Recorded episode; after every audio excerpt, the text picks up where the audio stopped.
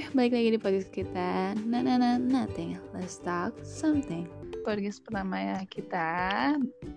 Aku di sini Desi, bakal ditemenin sama Eva.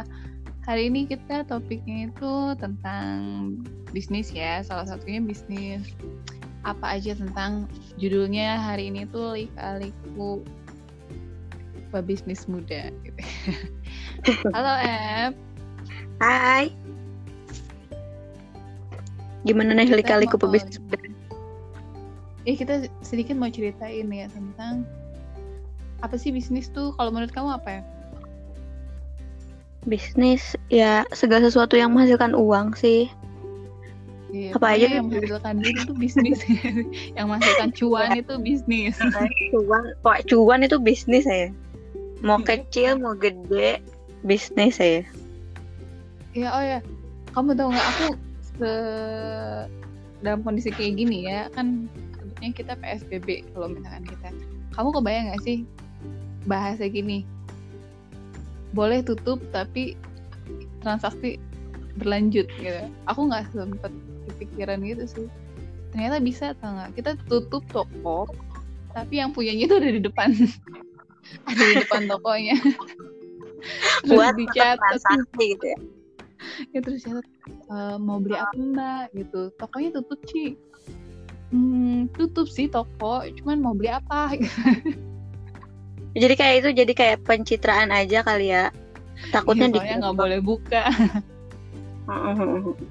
Tapi tuh kalau lagi sekarang tuh teman-teman aku tuh banyak yang jadi malah jualan jualan hmm, staf roti lah, terus jualan kayak minuman-minuman yang pokoknya yang delivery order lah. Soalnya kan kita lagi, oh iya ada yang jualan kayak pedesan juga, ceker, kayak gitu-gitu.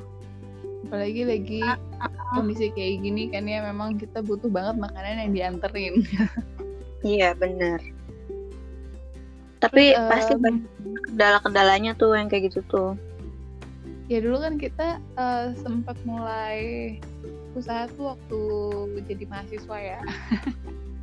Uh-uh. Ya kayak kalau misalkan banyak banget yang kalian nggak tahu tentang rugi, atau mungkin kan kebanyakan kalau orang nggak mau jadi pengusaha itu nggak mau rugi, salah satunya kalau beresiko.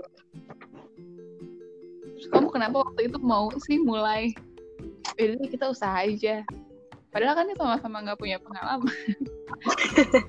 Yang bikin kamu oke okay, rugi. Dulu sih nggak mikir untung apa ruginya, kayak dulu ya udah lakuin aja yang bisa dilakuin gitu. Soalnya kan kita belum tahu juga kita tuh mau ke arah mana sih, kita tuh mau jadi apa. Sampai sekarang pun kayak semuanya tuh masih dicobain. Jadi kita, berarti kita terlalu banyak mencoba. Bagus dong. Jadi buat kalian-kalian yang di luar sana, ada salahnya buat nyoba usaha. Ada aja peruntukan kalian tuh bagus gitu kan. uh-uh, Terus emang kita kan dituntut kreatif sih buat menjual segala sesuatu ya, lagian persaingan. uh-uh.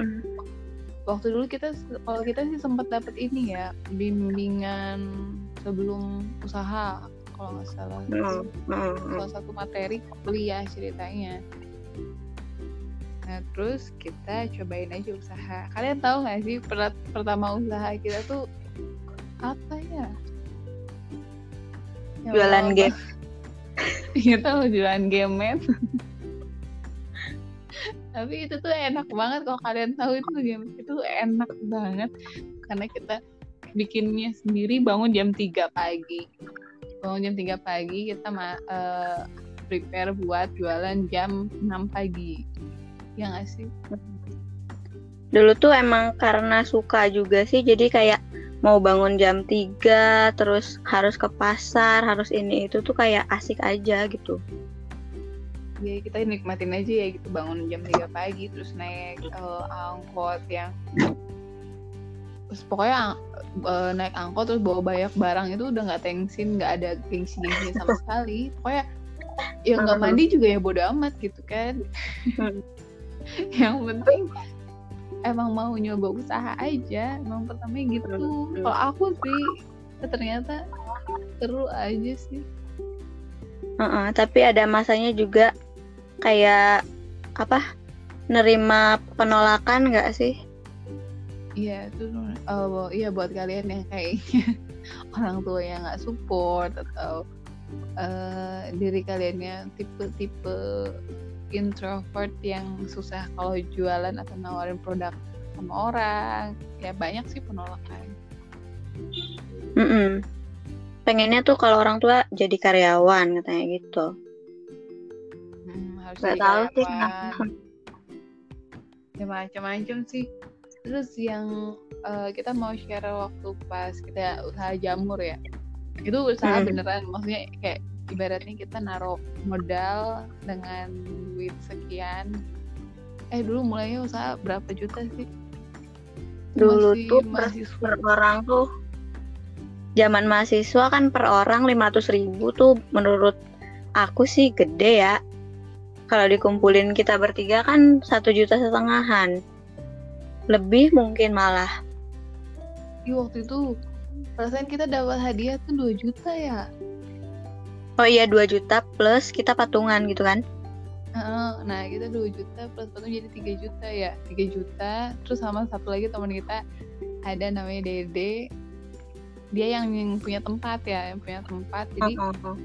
kita tuh emang jalannya dimulusin aja gitu. Jadi pertama gak punya modal, terus kita ikutan lomba wirausaha, terus dapat uang. Nah uang itu kita uh, berusaha buat muter lagi. Mm-hmm. Usaha kita tuh usaha jamur waktu itu.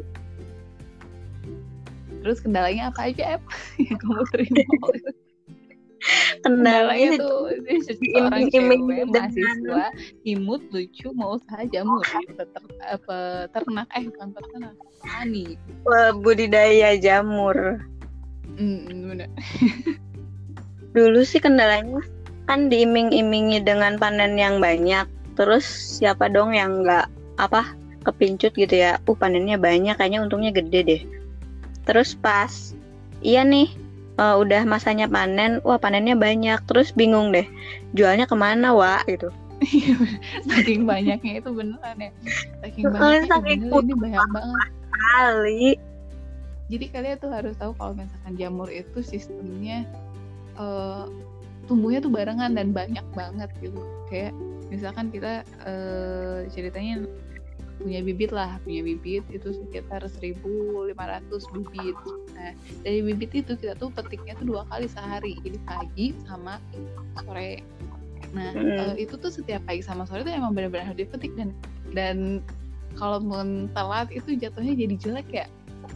Iya, jadi kayak lembek-lembek gitu. Iya, waktu pertama muncul kita senang banget. Oh my god, ini ini benar jamur punya kita gitu kan. Iya, bagus, segar. Besok lagi buset, ini banyak banget. Sampai akhirnya kita udah kebingungan mau jual kemana, mau jual ke pengepul juga lokasinya jauh banget. Malah kayak jadi tekor di apa transport ya waktu itu. Hmm, waktu itu si Dede kan ya. Untungnya teman kita tuh ada yang namanya Dede tuh. Uh, ya udah pakai mobil aku, terus ya udah kita kan gantian kadang pakai mobil Evar, mobil aku, terus akhirnya karena kita nganterinnya tuh seringnya pakai mobil, udah nggak mungkin ya kalau misalkan harus pakai motor, motor karena posisinya jamur kita tuh benar-benar banyak banget, banyak banget. Kenapa kita bilang banyak banget tuh emang kalau satu kres, iya, kalau misalkan tahu nggak sih tas carrier gitu kan, kalau tas carrier itu ada yang enam liter, kita tuh hampir kayak sembilan liter gitu loh. Uh-huh. Nah itu tuh buat sekali kita jual, awal-awal lancar aja sih kita jual-jual gitu-gitu. Ya intinya kita waktu itu gagal lah ya, maksudnya kurang persiapan. Mm-mm, harusnya kita kan harus prepare pemasarannya kemana, terus juga harga pasar-pasarnya kita tuh siapa, yang besarnya harganya berapa. Terus kalau misalkan kita uh, mau olah sendiri itu mau olah kayak apa, padahal sebenarnya bisa aja gitu kan, usaha itu kan berkembang, cuman karena kita kurang pengalaman kemungkinan. Padahal kita udah sempet nanya-nanya juga ya sama orangnya yang udah betul kayak dibimbing tahun. Ya tapi karena kan uh, beda-beda situasi tuh beneran ngaruh banget. Mm-hmm. Terus masalahnya tapi kapan sih ya, kita pernah ditipu juga kan, kayak bibit yang kedua tuh nggak bagus. Oh iya, aku nggak ngerasa ketipu sih, aku polos banget tuh. Nggak bagus kali. Iya, soalnya kan kita waktu awal bibit pertama itu bagus, nah kita akhirnya bisa muterin modal itu kan. Nah kendalanya tuh waktu bibit yang keduanya itu yang gagal. Nah buat kalian yang mau usaha juga, kalian harus benar-benar tahu bibitnya. Kalau bagusnya tahu bibitnya, karena kita emang nggak tahu juga, tahu jadi aja pokoknya cara bikin bibitnya nggak nggak kita perhatiin. Terus tahu-tahu udah datang bibitnya terus jelek, terus orangnya nyalahin karena uh, suhu kita tuh nggak sesuai atau nggak uh, cara kita nyiram itu salah, padahal kan kita sebelum-sebelumnya lancar-lancar aja. Jadi ya intinya nggak nggak bisa uh, retur kali ya barangnya kalau juga sih. Heeh. Hmm, jadi kalian kalau emang benar-benar mau usaha, ya kita uh, share kegagalannya aja, nggak apa-apa ya, biar kalian nggak kegagalan kayak kita. Karena kalian udah terlalu banyak menerima motivasi, ini pengalaman kegagalan yeah. aja, soalnya kita juga belum berhasil. Iya, jadi kita tuh saling, uh, oh iya berarti kalau gini salah loh, kalau gini salah. Terus kita juga banyak belajar, tapi tetap uh, masih kurang. Jadi kalian kalau yang udah belajar, terus uh, nerapin teori sama Uh, apa namanya realita itu belum tentu loh, bener ya, kita ngerasain banget yang belum tentu itu teori sama realita. Bener banget. Cuman teori sih. Teori emang agak membantu sedikit gitu. Kalau kuncinya sih kalau menurut aku jadi pengusaha tuh konsisten ya. Mm-hmm, konsisten. Nah di konsistennya itu aku tuh belum dapet sih, kayak masih bosen, terus kayak berhasil dikit nih udah balik modal. Kayak udahlah pakai dulu duitnya buat apa kayak gitu. Iya gitu tuh lebih lebih seneng kayak oh ya udah dapet duit nih gitu kan, udah mau rencana mau kemana, tapi kita nggak pikirin kalau suatu saat itu uang harus diputar lagi atau enggak, uang tuh uh-huh. harus kita kumpulin buat modal yang lebih gede lagi gitu. Karena pengelolaan uang juga termasuk hal yang penting. Penting banget ternyata kalau misalkan uh, usaha udah jalan tuh modal tuh nggak nggak cuma segitu doang, kadang nambah lagi nambah lagi nambah lagi, akhirnya kita nggak sadar kita udah ngeluarin uang tuh udah gede. Uh, uh, uh, uh. Terus nah, aku ada quote nih dari si Zivana Leticia. Apa tuh quote-nya? Quote? Kok kamu mendengarnya quote? Aku ngomongnya quote tau. Iya quote quote quotes ya guys. Ini quotes. Kata Zivana Leticia. Setelah aku menerima keadaan yang di luar rencana, aku jadi bisa belajar untuk bisa merencanakan lebih baik apa yang ada di depan gitu. Gila, jadi kayak, uh, jadi kayak kegagalan juga.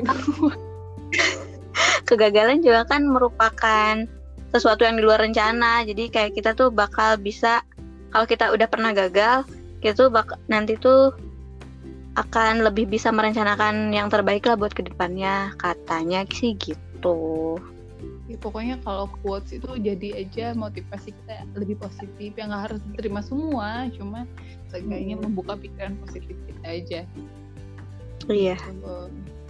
Wow, akhirnya kita wow. banyak pembicaraan yang berbobot kali di podcast pertama kita. Makasih kalau misalkan. Uh, kita belum terlalu detail atau enggak, memang kita belum terlalu banyak informasi yang kalian serap.